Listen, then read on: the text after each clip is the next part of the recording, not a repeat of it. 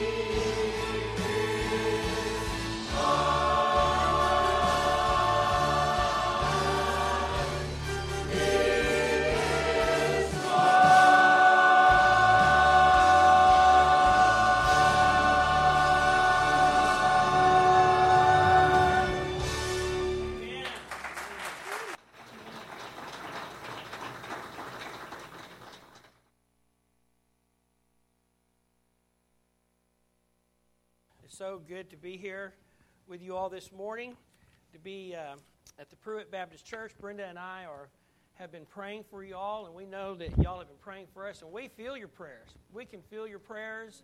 Uh, we can feel your prayers, and uh, we know that you are encouraging us and supporting us, and and uh, different texts we have gotten and emails. And, you know, I think there's a little bit of an excitement about what God's going to do. You know, um, the, the is not based on any one man except Jesus Christ. Amen? And He's our leader. He's the one who leads us and guides us, directs us. Outside of Him and a feeling of His Spirit, there, well, there's really not much to any of us. It's, it's the Lord that makes the difference. His presence in our lives, uh, His activity, and in our submission to Him, just to let Him go ahead and do what He wants to do uh, in our lives. It's been a great week. I don't know if you heard or not, but this first thing that happened to me, not, not this week, but a week before last, um, I was thought I'd sneak up here. Everybody was gone. You know, Ron uh, uh, was gone to camp, and Chris was also gone. And uh, so that week, I snuck up here one day on a Thursday and was going to put some books in the, my library and, or in the office. And uh, I had gotten instructions from Brother Terry, and he told me what to do, you know, about how to unlock the door and everything. So I came in, and, and I knew I was fixing to haul a bunch of books. So I threw all my keys and everything and my phone on the desk, and I walked back outside. Now, this is the first thing, this very first thing I did. Walked outside, the door shut and locked.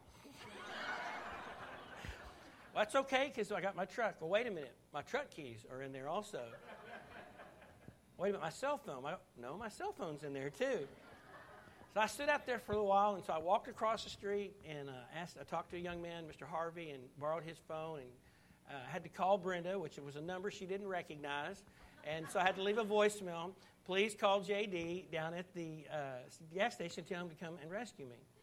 And so I came back over to the office. I was just standing there, just trying to say, "Now this is part of God's plan. Somehow the Lord's working in this." And Bill Krim drove by, and I said, "He said, Hey, brother Mike, what are you doing?" I said, "Bill, you don't happen to have a key to the front door, do you?" He goes, "I sure do." And he let me in. So Lord was just kind of teaching me there. He always going to provide a way. Amen. He's always going to provide a way for the gospel. I want you to think about Van Texas. I want you to think about our area in Van Zandt County for a moment. I want you to think about people who don't know the Lord, who are not in church, who are not serving God, who don't know anything about God. I want you to think about them, about them for a moment this morning and think about how they need Him. And so, how's God going to do that? How's He going to reach those people? I want to encourage you this morning that God will provide a way. And I also want to encourage you this morning that He will provide that way I believe He wants to provide that way through you as a church and as individuals, and He wants to speak. I have a very favorite passage of Scripture out of Philippians chapter 1. Philippians chapter 1, beginning in verse 12, that I want to share with you this morning. My very first message here to the Pruitt Baptist Church, my church family, my home, and I want to share a verse of Scripture out of, out of this because Paul's going to share his passion here. And um, you may have lost your passion. You may be living life and just kind of going through life to see what the next thing happens. But here's a man who has a, a very distinct passion. He knows what his focus is, he knows what life is all about. And it's going to be revealed in this passage of Scripture right here. Beginning in chapter 12, uh, beginning in chapter 1, verse 12 of Philippians, Paul writes and he says, Now I want you to know, brethren, that my circumstances have turned out for the greater progress of the gospel so that my imprisonment in the cause of Christ has become well known throughout the whole Praetorian Guard and to everyone else, and that most of the brethren are trusting in the Lord because of my imprisonment, having far more courage to speak the word of God without fear. Some, to be sure, preaching Christ even from envy and strife, but some also from goodwill. The latter do it out of love, knowing that I'm appointed for the defense of the gospel. The former proclaim Christ out of selfish ambition, rather than from pure motives thinking to cause me distress in my imprisonment. What then? Only that in every way, whether in pretense or truth, Christ is proclaimed, and this I rejoice. Yes, I will rejoice. For I know that this will turn out for my deliverance through your prayers and the provision of the Spirit of Jesus Christ, according to my earnest expectations and hope, that I will not be put to shame in anything, but that with all boldness Christ will even now be always exalted in my body, whether by life or by death. What do you think Paul's great passion was? And what was life all about for him? Listen, guys, it was about the gospel. And whether you drive a truck or you work in an office or you're retired, or you're not old enough to work yet, I'm going to tell you something. Don't ever forget this. Your life is about the gospel. It's about the gospel of Jesus Christ. Who you marry, who you date, where you go, where you spend your free time, how you have your fun, where you go on vacation. All of that is related to the gospel because it's going to affect somebody in relationship to the gospel. Oh, too, oh, too many are the woes of Christians, of Christians who think, I have my Christian life, but I've got this other life over here. And the two are not separate. You have one life. That is one life that has been, been redeemed by the blood of Christ. You belong to the Lord Jesus Christ, and life is about the gospel. What's going on? Amen? Amen. And what's going on in this passage right here is a very interesting thing. You know, Paul, this is one of my favorite letters. This is one of my favorite passages out of this letter. But what Paul is doing is he is writing to a very favorite church of his. This, he loved this church. They had a very special relationship. He had a very successful ministry there. And so he is writing to let them know about some different things that are going on in his life. He has been in prison. He had had a successful ministry there, but he now has been in prison, and so he's worried that they're worried about him. Now, those of you who've ever heard me preach this passage before, there's a I got to share this little this little niche about this. But you know what Paul is doing here? He's using what's called a disclosure statement. It's a way for him to introduce his circumstances. I love that. It's a literary tool that he uses to say, "Hey, by the way, this is how I'm this is how I'm doing." If old Leslie Good was going to write me a letter and I lived in California, he'd say, Hey, Calhoun, this is how I'm doing, and he'd fill me in on what was going on in his life. That's what Paul's doing here for the Philippian church. And he's trying to reveal some of the circumstances going on in his life. He says, Now I want you to know, brethren, that my circumstances have turned out for the greater progress of the gospel. Now, what would they have been saying? They'd been saying, they would have been worried, what has happened to Paul? What's happened to him in the midst of his imprisonment? The loss of his freedom, I heard that he was being kept by the Praetorian Guard. You know, he was on his way to make a case before Caesar, but he's been sidetracked, you know, and, and uh, he, he, his ministry's been sidetracked, and he has all these distractions. What's going on with Paul? And he fires a shot over the bow, and first thing he says is, Hey, guys, everything's all right because the gospel is doing better. Amen. I love that kind of guy. I love that kind of attitude that no matter what's going on in a family's life or in their individual life, and it may be hard, it may bring tears, it may, it may be suffering, but you say, but you know what? I know God's working in this. I know God's working in this. I don't know what's going on exactly, but I know God's working in this and it's help furthering the gospel. So he is giving a disclosure statement, and in the midst of doing that, he shares his passion. I want you to know, brethren, that my circumstances have turned out for the greater progress of the gospel. Now, the word that he's using there for progress, it's a very special word. And I'm a, a very special words kind of guy. I, I love to look at these kind of words, but that means it's not like whenever you're on a uh, you're inside your kitchen and then a slug is kind of sliding down the, the uh, window pane. It's not that kind of advancement, progress. Okay? Yeah, that sound awful? Now, a lot of Christians think that's how the gospel's supposed to go. It's just like a slug sliding down a pane of glass. No, it's like a, it's like a fish trying to swim upstream and he's got to swim around rocks and he's swimming against the current. And whoa, there was a bear that almost got me, and he leaps over the. That's the kind of progress he's talking about. He's saying that, look, even though in the midst of my circumstances, I want you to know the progress of the gospel is still going forward, just like a, a fish swimming upstream, just like a mighty plan or a mighty army marching forward into what it is they have been called to do the advancement of the gospel. God's plan still moving forward. Are you that kind of person when you think about the gospel and when you think about your life? Or do you think about your life and you're just being carried away by your circumstances and you feel defeated and you feel like you're not going to make it and you feel like, I don't know, I just don't know what's going to happen. Let me tell you something. God has got a better plan and a better attitude for you than that. God has got a plan for you that you're going to be like that fish I was talking about. You are going to make progress. This is seen all through the Apostle Paul's writings. In Romans 1 and 15, Paul said, That is why I'm eager to preach the gospel to you who are in Rome. I'm not ashamed of the gospel because it's the power of God unto salvation. And then in Romans 15 and 20, uh, he said, It has always been my ambition to preach the gospel where Christ was not known, so that I would not be building on someone else's foundation. And then 1 Corinthians, these are just a few examples. In 1 Corinthians 1 and 17, For Christ sent me not to baptize, but to preach the gospel. Let me tell you something.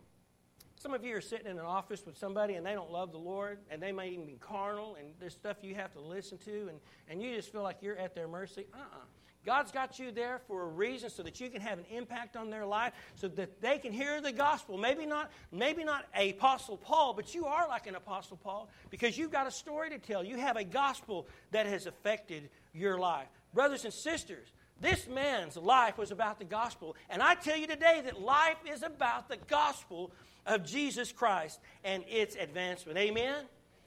Well, Brother Mike, how does that take place? Well, look what he says in the next verse.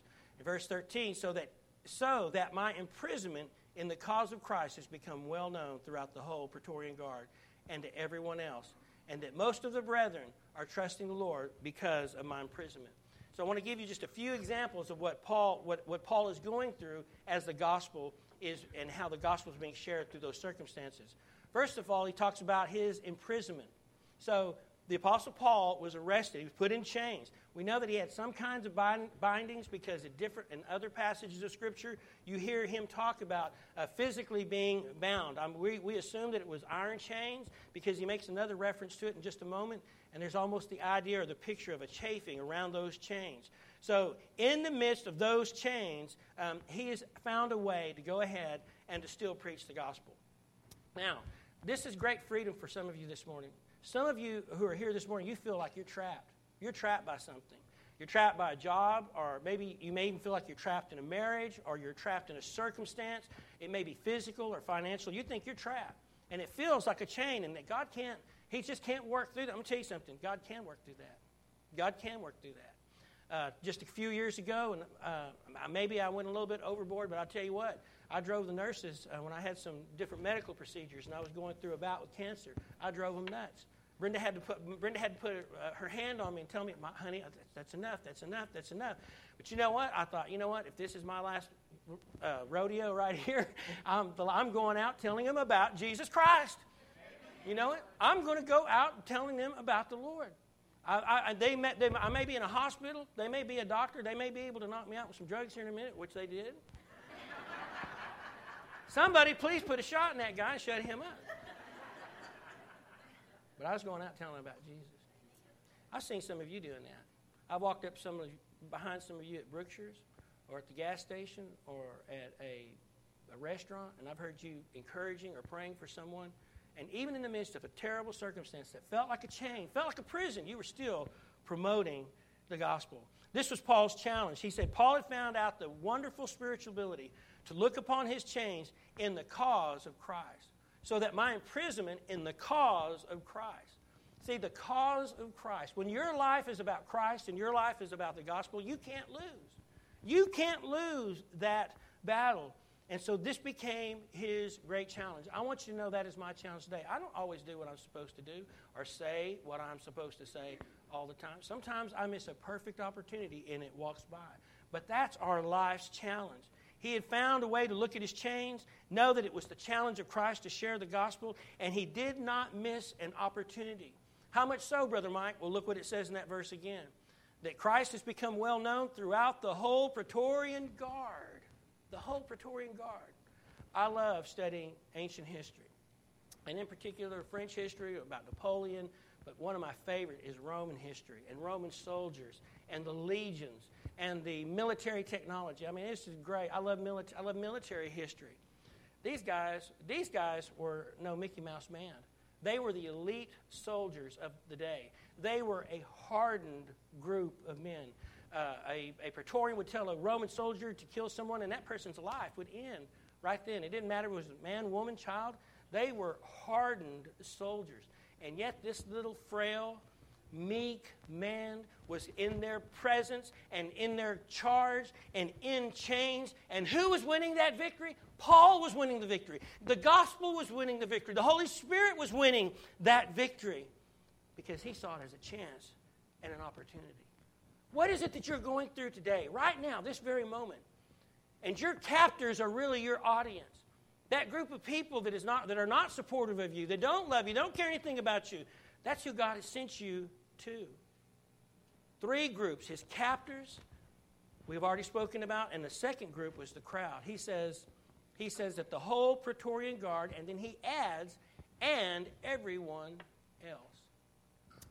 Sometimes we get in the, uh, and Brother Ronnie will be able to relate to this, sometimes we get the idea that we're just supposed to witness to and be after the, the worst of the worst and lost the lost. No. We're after all of them. You know, there's some poor soul out here, some poor family, and they don't even, they don't even know the name of Jesus. They moved into Van last week. We don't know who they are. It could be anybody. But we're just supposed to be after them. No, we're after that one.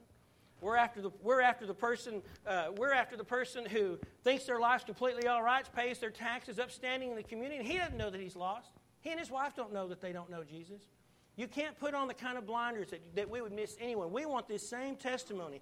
The whole Praetorian Guard, which would have been obviously the enemy, but also everyone else. And this is a mixture. A lot of commentators think that this is a mixture between not only pagans, but maybe even some Christians who had grown quiet, who had grown quiet in their witness. Are you one of those Christians? Oh, you, you remember when you were on fire, and you remember when you would share at the drop of the hat. You remember when you were first saved and how real the story of Christ was you, but you've grown quiet through the years. Paul's witness, Paul's testimony would have inspired you, not just for the old mean, rough Roman guard, but for everyone else. Their hearts were touched. It's been known through all the whole Praetorian Guard and also to everyone else. Now, look, the 14 is kind of a hard one, but look what he says in verse 14. And most of the brethren are trusting in the Lord because of my imprisonment and have far more courage to speak the word of God without fear. I dare say to you this morning that sometimes we as Christians, as we're laboring in God's fields and we're wiping the sweat away from our brow and we're wiping bottoms or feeding children on a Wednesday night or doing what we know how to do, we get a little bit discouraged. And I don't know about you, but when I run into that person at Brookshire's and I'm in one aisle and, and just around the corner I hear a brother or sister encouraging someone or maybe praying for them, I'm encouraged. I'm encouraged. And I mean, I consider myself one of the brethren who are trying to serve the Lord. And when, when you do that, when you provide that kind of witness, yes, not only to the roughest of the rough are they encouraged, but everyone else is encouraged. And I tell you, at Pruitt Baptist Church, will be encouraged. You know, just hearing, you know, hearing the choir as they get up this morning, as they got up this morning to sing, what an encouragement as they carried out that ministry. Um, when I come up on Wednesday night and see the youth being ministered to, what an encouragement that is to me. It's encouragement also to the brethren. And they needed that encouragement in those hostile times. Fellow believers needed that kind of encouragement, yes, even in hostile times. At the end of this second point here, I would say this to you this morning, and that is that your life matters to the gospel. Your life matters to the gospel. God save us from the kind of religion that tells us that I can participate when I want to participate, and you know I can either take it or leave it, and I hope it all is going to work out. You're a panmillennialist. You hope it all going to pan out in the end. Let me tell you something. Your life matters, and whether you're speaking or serving for the Lord, that's going to matter for the gospel of Jesus Christ. That's going to be part of my invitation in a moment. Is your life matter? Does it counting for the gospel for Jesus Christ? We can't afford today in the 21st century. Y'all see the country. I don't have to sit here and talk about the culture today. You know how bad it is. You know how bad it is. And we can't afford a period of Christian anonymity. I'm just a silent Christian. I'm just a secret agent Christian. I'm just kind of working behind the scenes. Gee, I hope we all get there. God save us from that. God save us from that. We need some more bought of the blood, bought in the blood, baptized of the Spirit, empowered of God, men and women and boys and girls who are not afraid of the world, who want to take the, the message of Jesus Christ to lost and dying people. We need more of those. We need more of those. Your life makes a difference. You play a role in the gospel, Pruitt Baptist Church. Back 19, this is one of my favorite testimonies. I probably not to tell it too many times, the time I know you. But sometime in the mid 1950s, a young man and young woman left seminary at Southwestern Baptist Theological Seminary and they drove out to California and they drove into Santa Maria, California. When they got there, had something like $14 in their pocket. It was all they had, which was a lot of money then, but that's all they had. They pulled into a station and they were looking for a home and they asked the gas station attendant, said, Hey, we're looking for a place to live. You know, I'm a pastor. I just came out of Dallas. Do you know where I might be able to find a place to live? And he said, No, but I know where they're, they're looking for a church. They're about to plant a church. And he went there and he actually got that church and he helped plant that church. There was a young couple from Oklahoma and they came and uh, he led that couple to the Lord. Another, uh, they were from Texas. And this young, other young couple was from Oklahoma.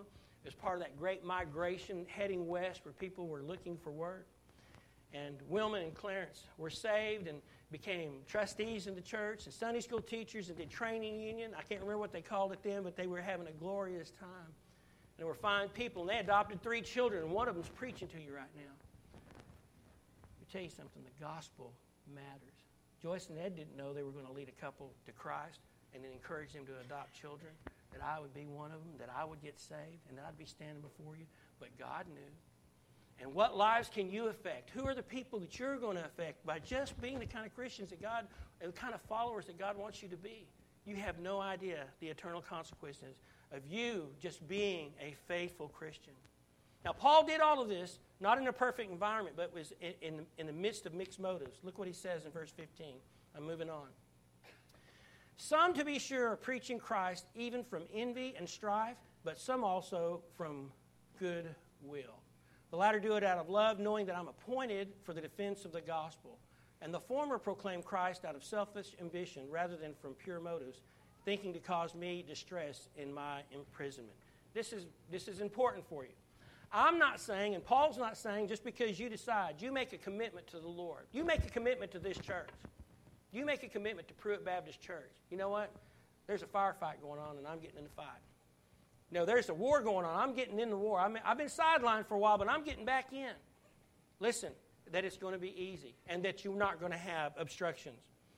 Paul was doing all of this in the midst of people preaching against him in that same community. He said, Some are preaching Christ even out of envy, and others out of strife. Uh, the word that he uses for envy in some different translations, you're going to find it, it was just simply out of jealousy. They were jealous of Paul's ministry, they were jealous of him personally. We don't know all the details. I'm thankful that they didn't go into too much detail because we just know there were those in that community that were against him. And he said some were out of strife. They were just quarrelsome. They wanted to fight. I mean, we can't imagine that Paul was quarrelsome back, but there were those in the community that wanted to fight with him. And then there was a third group, and those were preaching out of good. Those were preaching out of goodwill. Um, if you decide, if you recommit yourself to the gospel, you recommit yourself to the kind of Christian life you know that you're supposed to be living out, you're going to have those. You're going to have to deal with strife. You're going to have to deal with problems. Uh, you're going to have to deal with those who are, are jealous, jealous of you. Paul doesn't address, any, he, doesn't, he doesn't attack them. Look what he says. Look what Paul's answer to that is in verse 18. He says, What then? Only that in every way, in whatever pretense or truth, Christ is proclaimed, and I rejoice. Now, man, I want that kind of heart. You can't beat that guy. He was, he was, he was under the guard of Roman Roman soldiers. And you know what he said? He just kept on loving them anyway. And he said, You know what? They're preaching against me at these other places, at these other venues. He said, I don't care as long as Christ is preached. At least the gospel is going forward. And that ought to be our attitude. Amen. I don't, I don't know what they're doing at First Baptist Dallas this morning. I don't have anything against them. I don't know if they're for us. I don't know what they're doing at First Louisiana, First Baton Rouge. It doesn't matter. What I'm concerned about is what's going on right here in Van, Texas, right here at Pruitt Baptist Church. And am I being faithful? And I, I got to keep my eyes on my own stuff. Keep my life, keep my eyes on my own life. First time I heard, you ever heard, make sure you got your own front porch cleaned off before you do. I'd never heard that until I moved to the South. It means make sure you keep your eyes on your own business. That's, that's the life I got to worry about, is my life. Am I being the kind of Christian man that God has called me to be? Paul was completely and passionately in love with the gospel of Jesus Christ, he wanted to see it continue to be promoted. Titus 3 and 3 says, We ourselves are also sometimes foolish. We're also sometimes foolish and disobedient and deceived serving diverse lust and pleasure, living in malice and envy, hateful and hating one another. Say goodbye to your credit card rewards. Greedy corporate mega stores, led by Walmart and Target, are pushing for a law in Congress to take away your hard earned cash back and travel points to line their pockets. The Durbin Marshall credit card bill would enact harmful credit card routing mandates that would end credit card rewards as we know it. If you love your credit card rewards, tell your lawmakers hands off my rewards. Tell them to oppose the Durbin Marshall credit card bill.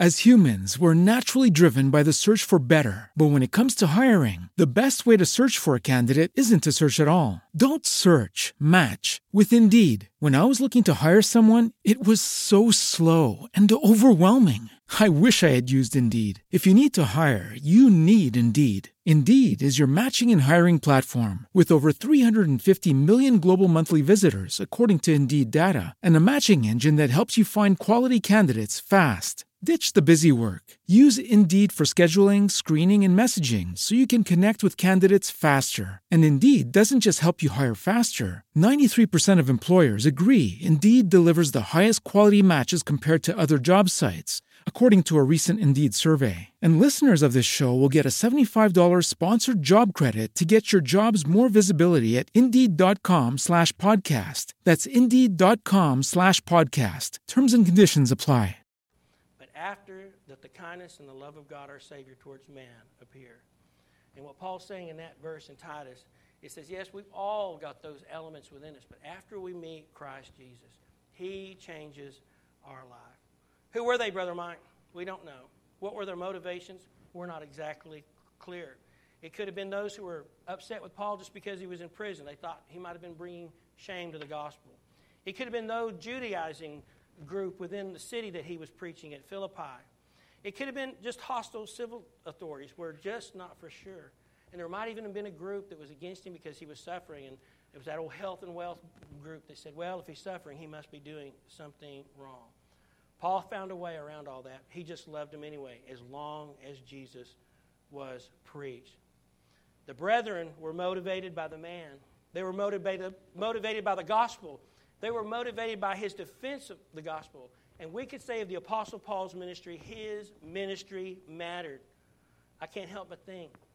I can't help but think one of the saddest times in, uh, as I was studying, studying at DBU uh, in missionary, uh, missionary biographies was about a statement a teacher made, a professor made about the flood of missionaries that went into darkest Africa.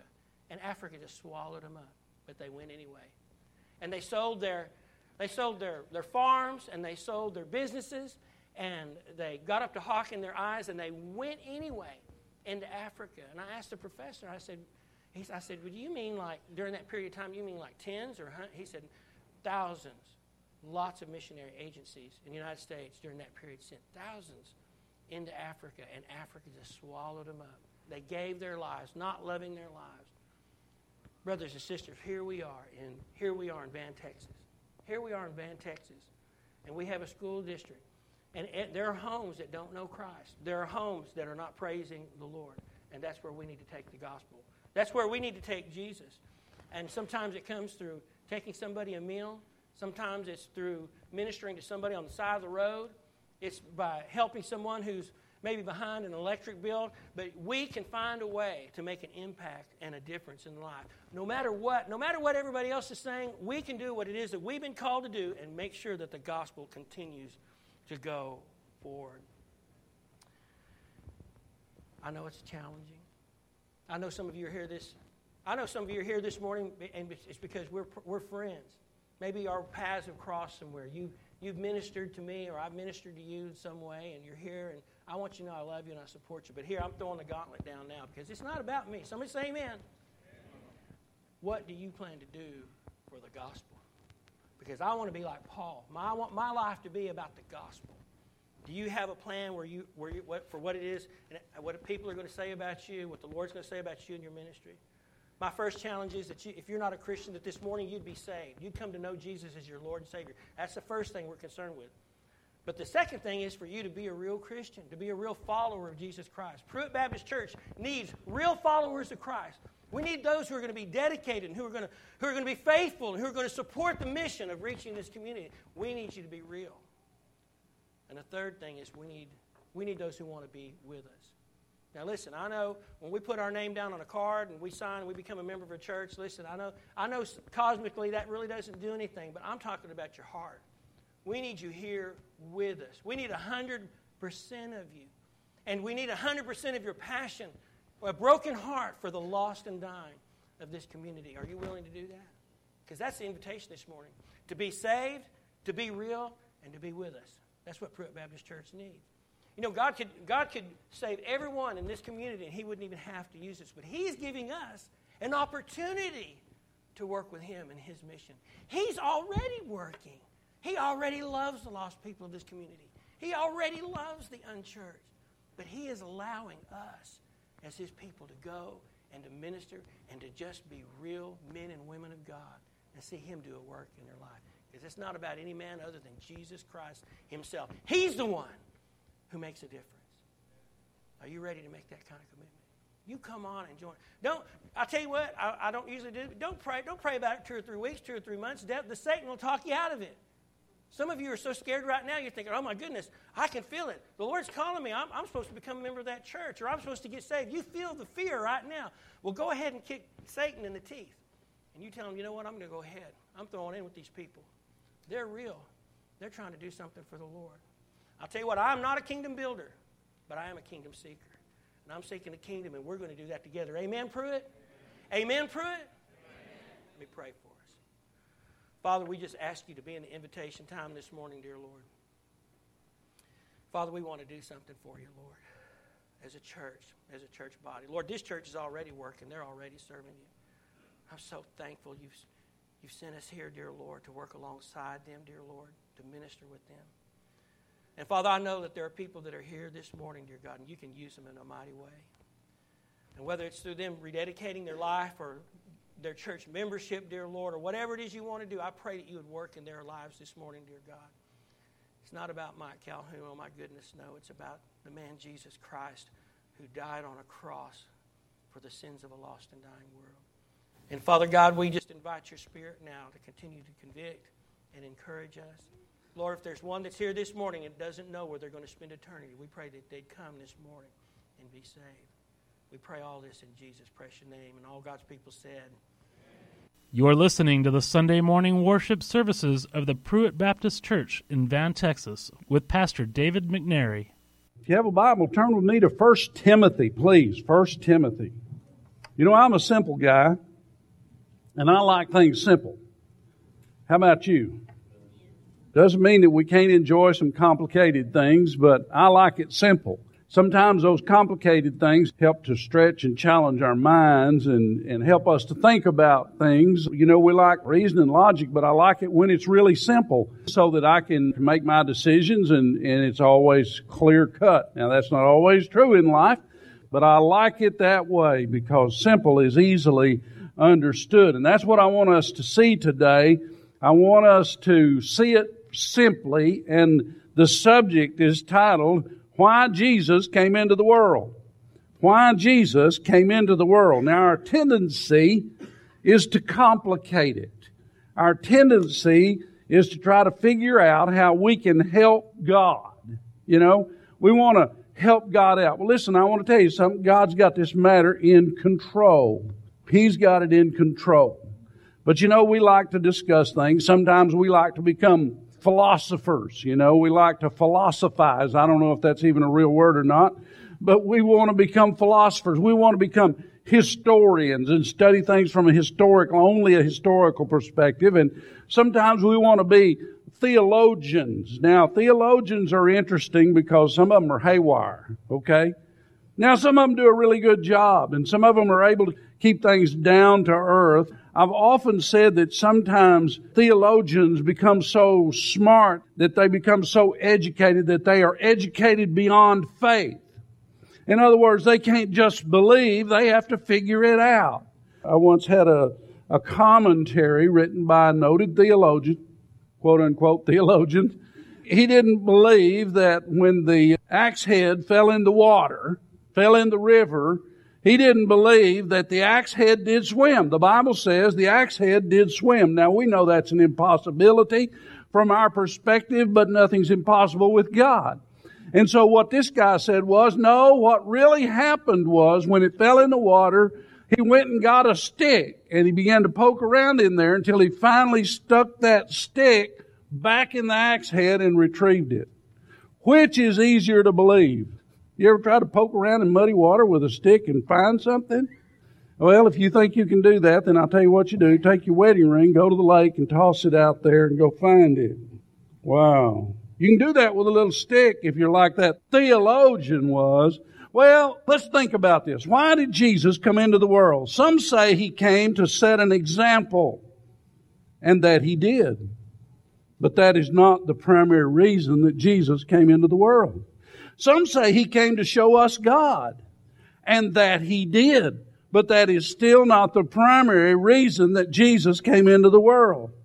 Others say that he came to make us all better people, and that he did and that he does. But that is not the primary reason that Jesus came into the world.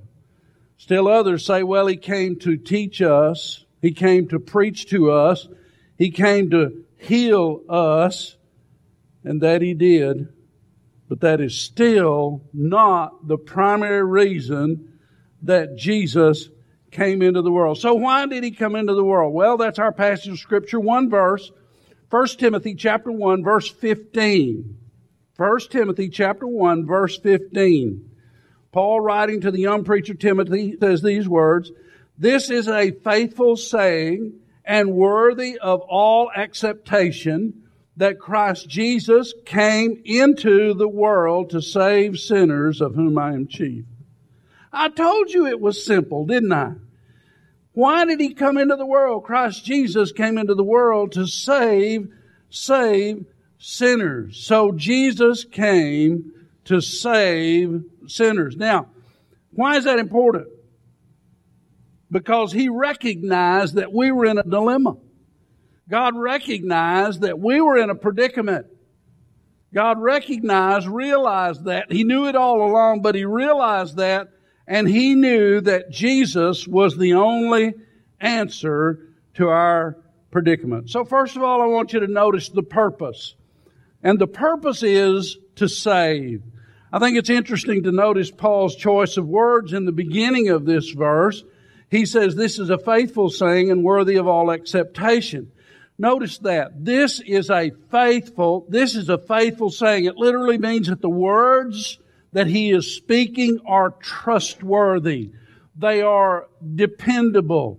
Do not hesitate, he would say, do not hesitate to believe what I am saying to you. Then he says, they are worthy of all acceptation. You see, one statement about what he was saying was not enough. He wanted to add to it. He wanted to duplicate. He wanted to say it again in a, in a more powerful statement. And he said, it's worthy of all acceptation. That means it's a, this faithful saying is deserving of our complete acceptance. Now, what does that mean? It means you don't have to look any further. It means you don't have to question. You don't have to doubt. It means you don't have to philosophize about it. You don't have to put it into your mind and waller it around and study it. Now listen, if we do that, a lot of times what we do is we confuse things because we begin to add to it things that we have learned out in the world, things that we have learned in other places. And so he said, don't do that. This word that I'm telling you is worthy of your acceptance. It's a faithful saying it is deserving of your complete acceptance. Now folks, the word of the Lord is always, the word of the Lord is always trustworthy. Now, if you go back to Psalm 19, or if you go to Psalm 119, you will study and you will hear what he says about the Word of God. Listen to these words, beginning in verse 7 of chapter 19 of Psalm number 19. He says, The law of the Lord is perfect. What is the law of the Lord? That's God's Word. He says the law of the Lord is perfect, converting the soul, bringing salvation, in other words. He said the testimony, and that's the word of the Lord, is, is sure, making wise the simple. You see, whenever we come to this word of the Lord, like we were talking about, I like things simple. Whenever you come to study what is simple and you listen, you pay attention, and you learn what it says, and you apply it to your life, then you're no longer simple. You're wise, you see you have learned some of the wisdom of the Lord because he said, it's as simple as this, do this, and you become wise. And so he says, the testimony of the Lord is sure, making wise the simple. The statutes of the Lord are right, rejoicing the heart. The commandment of the Lord is pure, enlightening the eyes. The fear of the Lord is clean, enduring forever. And the judgments of the Lord are true and righteous altogether. Listen, you can depend on the Word of God. The Word of God is true. Now listen to this. And it never changes. It never changes. It's not like our laws. Not like our laws. Our laws change. The Word of God is the same forever and ever. Over in 2 Timothy chapter 3 and verses 16 and 17, Paul wrote to the young preacher Timothy. He said this, all scripture, that's the Word of God, all scripture is given by inspiration of God and is profitable for doctrine, for reproof, for correction, for instruction in righteousness. Now, I think that's interesting. You can study the Word of God and you can learn the doctrine, the teachings of God. You can study the Word of God and you can be reproved. He will help you to understand the things in your life that don't need to be there. He says you can study the Word of God and it'll help you correct those things in, in your life.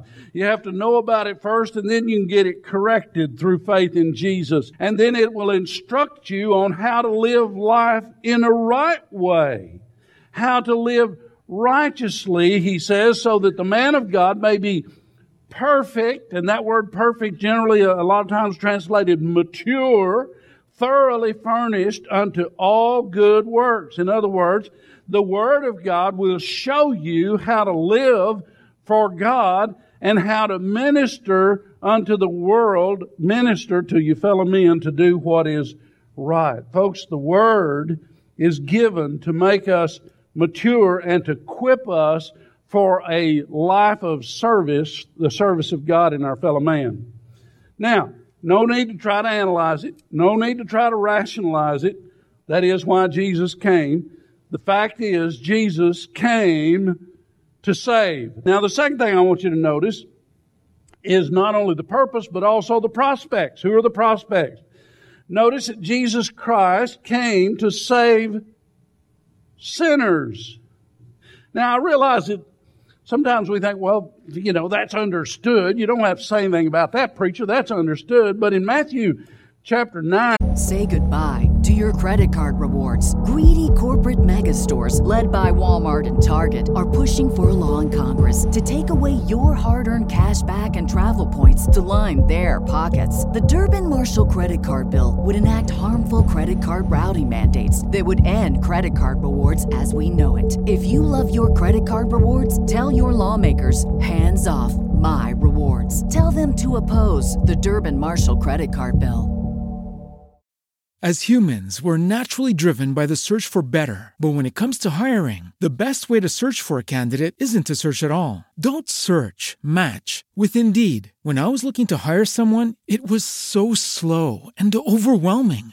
I wish I had used Indeed. If you need to hire, you need Indeed. Indeed is your matching and hiring platform with over 350 million global monthly visitors, according to Indeed data, and a matching engine that helps you find quality candidates fast. Ditch the busy work. Use Indeed for scheduling, screening, and messaging so you can connect with candidates faster. And Indeed doesn't just help you hire faster. 93% of employers agree Indeed delivers the highest quality matches compared to other job sites, according to a recent Indeed survey. And listeners of this show will get a $75 sponsored job credit to get your jobs more visibility at Indeed.com slash podcast. That's Indeed.com slash podcast. Terms and conditions apply.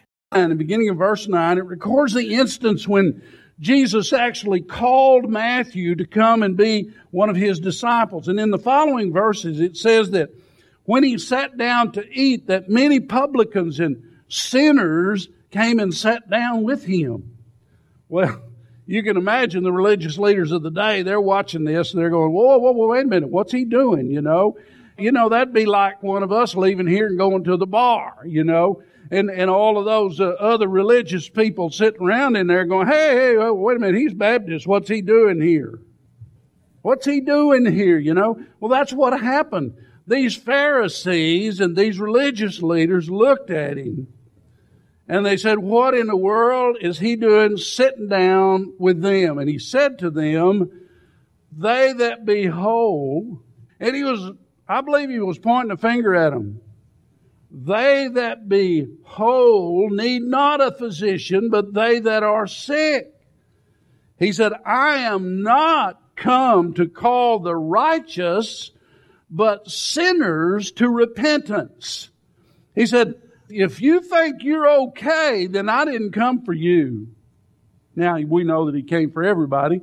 But you see, these guys, these Pharisees and these religious leaders, they were standing on their own goodness, their own piety. They were pious. So, what in the world is he doing sitting over there with those sinners and those publicans? Well, we don't want him sitting over here with us, but why is he sitting with them? And that's basically what they were saying. You see, they were depending on their own self righteousness. You remember the words of Isaiah in Isaiah chapter 64 verse 6, Isaiah wrote these words. He said, all our righteousness as are as filthy rags. Filthy rags. You know what the filthy rags were? The reference that he was making, filthy rags? Bandages. You know, when you go into the doctor's office, you'll notice that there's a trash can and then there's another one over here that's all orange or red and has this warning signs plastered all over and everything.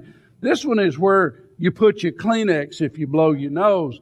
But this one is where they put the bandages and the needles and, and all of that stuff that goes along. They don't want to infect anybody else, so they put that in a whole nother area. Listen, that's what Isaiah was talking about. He says, all our righteousnesses are like the filthy rags, the bandages from the leper colony, you know, and, and it was like the, the nastiest and the worst. And that's what Isaiah said our personal self-righteousness is like. Not only that, but you know, Paul said, there is none righteous, no, not one. He says, for all have sinned and come short of the glory of God. Jesus came to save sinners. And since every person is a sinner, then we all need to be saved. Now, some of you are saying, well, I'm already saved and praise the Lord for that. But there was a time in your life when you needed to be saved. Let me tell you something. You weren't born saved. Okay? You weren't born saved. And if you saved today, it didn't just happen to you. It was something, whosoever will may come. They sang it just a while ago. Whosoever will. You choose, listen, you choose to be a Christian. You choose to believe in Christ. You choose, just like with any other relationship you have, you choose to enter into that relationship with God through faith in Christ. It's not something that just happens to you. Jesus, the Bible says He came to save sinners. Well, we need to talk one more thing about the person. The person. Did you notice what we read in the beginning? Christ, Jesus, came into the world to save sinners. Who? Christ Jesus. Christ Jesus came into the world to save sinners. Listen, we know of and we have heard a lot about some good, good people, some good people, some people who have made a real difference in the world by their good deeds. You stop and you, you can go way back. Go all the way back to old Noah. Old Noah was uh, called by God to do a work.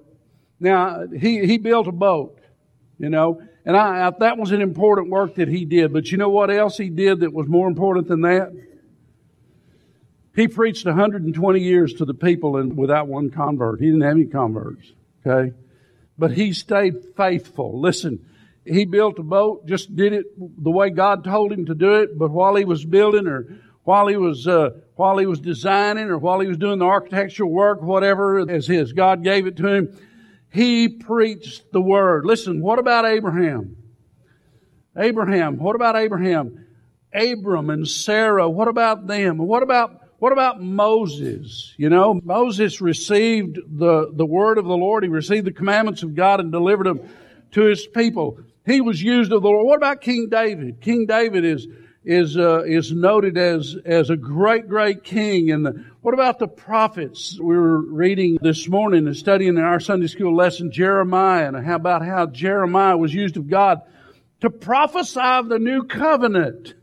The new covenant the covenant of the heart where we receive God through faith in Christ. What about the disciples? They did some great things. They preached great messages, you know. Peter preached and, and uh, 5,000 were saved. You, you go back and you think about those things. Listen, those were, Those were great things. Mary and Joseph, can you imagine? Can you imagine? I, I would have loved to have just followed them around and just been hidden somewhere where they didn't know I was there where I could watch because after all, they gave Jesus, they gave him understanding. They, they helped him to know how to live. They protected him. They took care of him. There have been good kings and good heads of state. There have been great thinkers, Socrates and Plato and Aristotle. That's those philosophers that I was talking about. There have been many geniuses, you know, Einstein. What about, what about great writers like Shakespeare and researchers like Pasteur and Salk? And what about great inventors? Alexander Graham Bell. Who thinks that he may be king? He invented, you see, they were, they were inventors. Henry Ford. I like Henry Ford. What about the Wright brothers? You know, been great presidents. George Washington and Abraham Lincoln. There have been some that's not so great, but there have been great presidents. What about some of these great preachers like, like Wycliffe and, and Luther and Spurgeon and old Dr. R.G. Lee? You know, Billy Graham. There's nobody like Billy Graham. Folks, I want to tell you something. It was God's intention that all of these would do great things. They have helped us be better people. They have made life easier and some of them even helped us to live longer. But not one of them, not a single one of them came with the ability or the purpose to save sinners. They can't do it. Only one came to do that. And only one can, could and can do that. Christ Jesus. Luke said, There's none other name under heaven given among men whereby we must be saved. Jesus said, I am the way, the truth, and the life. No man cometh unto the Father but by me.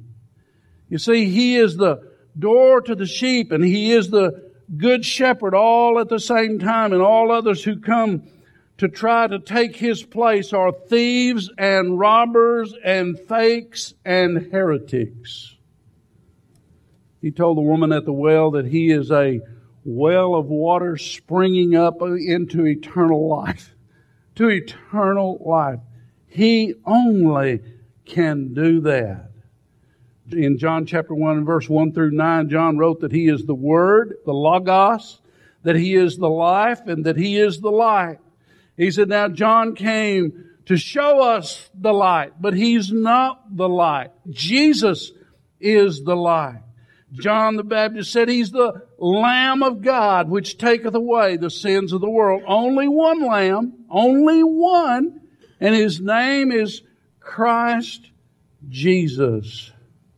You know, following the most quoted verse in the Bible, I don't have to tell you what that is, do I? John 3.16. Following the most quoted verse in the Bible, Jesus said, For God sent not His Son into the world to condemn the world, but that the world through Him might be saved. You see, He came to save sinners. The message is simple. Christ Jesus came into the world to save sinners. And since everyone is a sinner, would you be saved today? If you're not already saved, if you've not already entered into a relationship with Jesus Christ, would you be saved today? Ponder those words, and you'll have an opportunity in a moment to call upon the name of the Lord, to enter into a personal relationship with Him by His grace through your faith. Let's pray together. Father, we thank you that you make it simple so we can all understand. We thank you that Christ Jesus came, that He was willing to be the sacrifice that was necessary, that He was willing to take upon Himself on the cross all of our sins so that we might have forever forgiveness. And dear God, we're grateful that He saw us in our dilemma and came to rescue us. And that, Father, He, as He paid that price, He came to save us who are sinners. Oh, Father, He did so many other wonderful and great things that we talk about regularly. But God, we are so grateful today that we have the privilege to know that we can go to heaven and live with God forever and ever and ever as a result of what Jesus has done for us. Help us, Father, today to believe. Speak to our hearts, Father. And I ask these things in Jesus' name.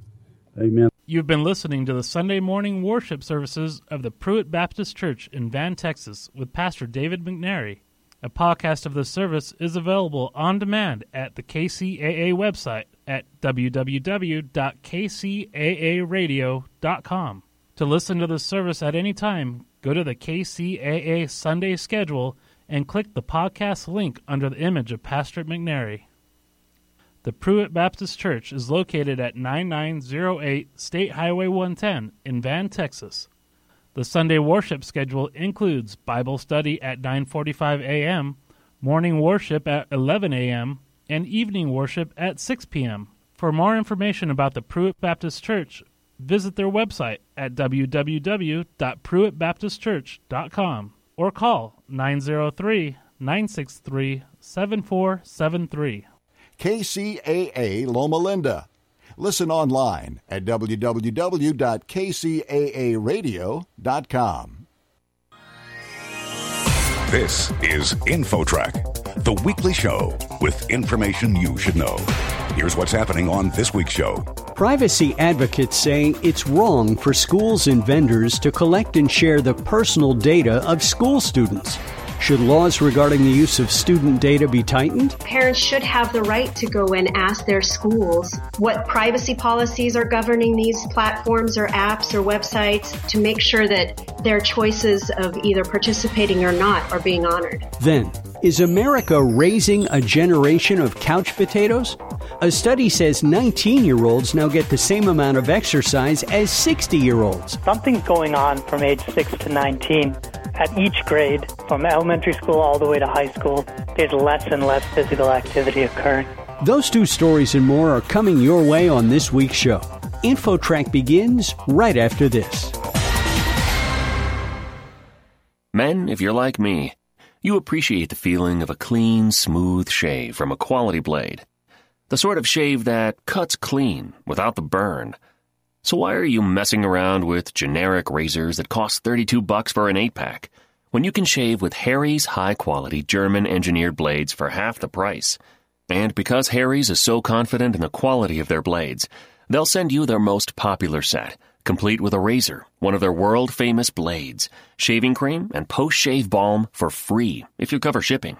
A total value of $20 at no cost to you with code 1150 at checkout. Their way of saying thank you for trying them. How is Harry's able to save you all this money and still give you the best shave you'll ever enjoy? By owning the factory that manufactures the blades. That's how. Go to harrys.com now and enter code 1150 at checkout to claim your free trial set and post-shave balm. That's harrys.com. Code 1150. Hey, Sue, check out these sandals. I, I don't wear sandals. They're so cute. Um, you know, I. Dry, cracked feet? Kerasal Intensive Foot Repair doesn't just cover. Kerasal removes hard, dry skin, then deeply moisturizes and actually repairs. Feet look good so fast you see a visible difference in just one day. Sue, you look great in these sandals. Get them. Yeah. Kerasal Intensive Foot Repair in the foot care aisle. See the one day difference. Geico presents a voicemail from your friend, Tree. Tree here, just calling to say thanks for letting me crash at your place the other night. well, on your place. It was a rough night. I had a bit too much wind, and I think I, I might have broke your chimney, actually. So, yeah. Um, oh, any chance you'd want to drop off my tire swing? Yeah. I mean, if not, that's cool. Okay, later. Trees won't pay for tree damage. Luckily, one call to the Geico Insurance Agency makes it easy to switch and save on homeowners insurance.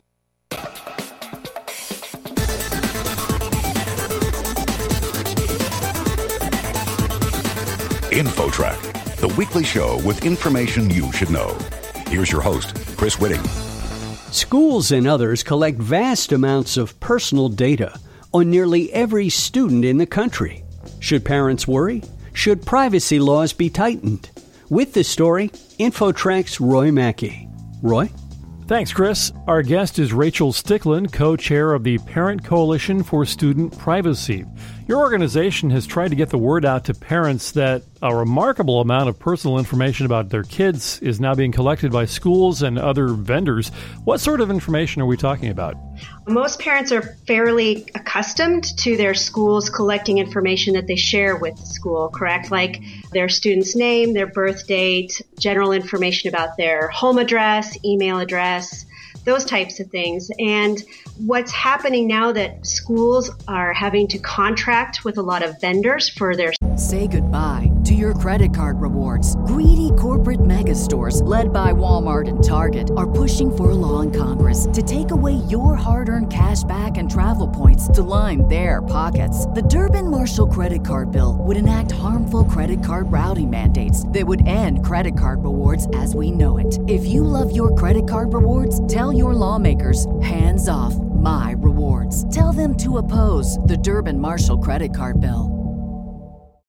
As humans, we're naturally driven by the search for better. But when it comes to hiring, the best way to search for a candidate isn't to search at all. Don't search, match with Indeed. When I was looking to hire someone, it was so slow and overwhelming. I wish I had used Indeed. If you need to hire, you need Indeed. Indeed is your matching and hiring platform with over 350 million global monthly visitors, according to Indeed data, and a matching engine that helps you find quality candidates fast. Ditch the busy work. Use Indeed for scheduling, screening, and messaging so you can connect with candidates faster. And Indeed doesn't just help you hire faster. 93% of employers agree Indeed delivers the highest quality matches compared to other job sites, according to a recent Indeed survey. And listeners of this show will get a $75 sponsored job credit to get your jobs more visibility at Indeed.com slash podcast. That's Indeed.com slash podcast. Terms and conditions apply.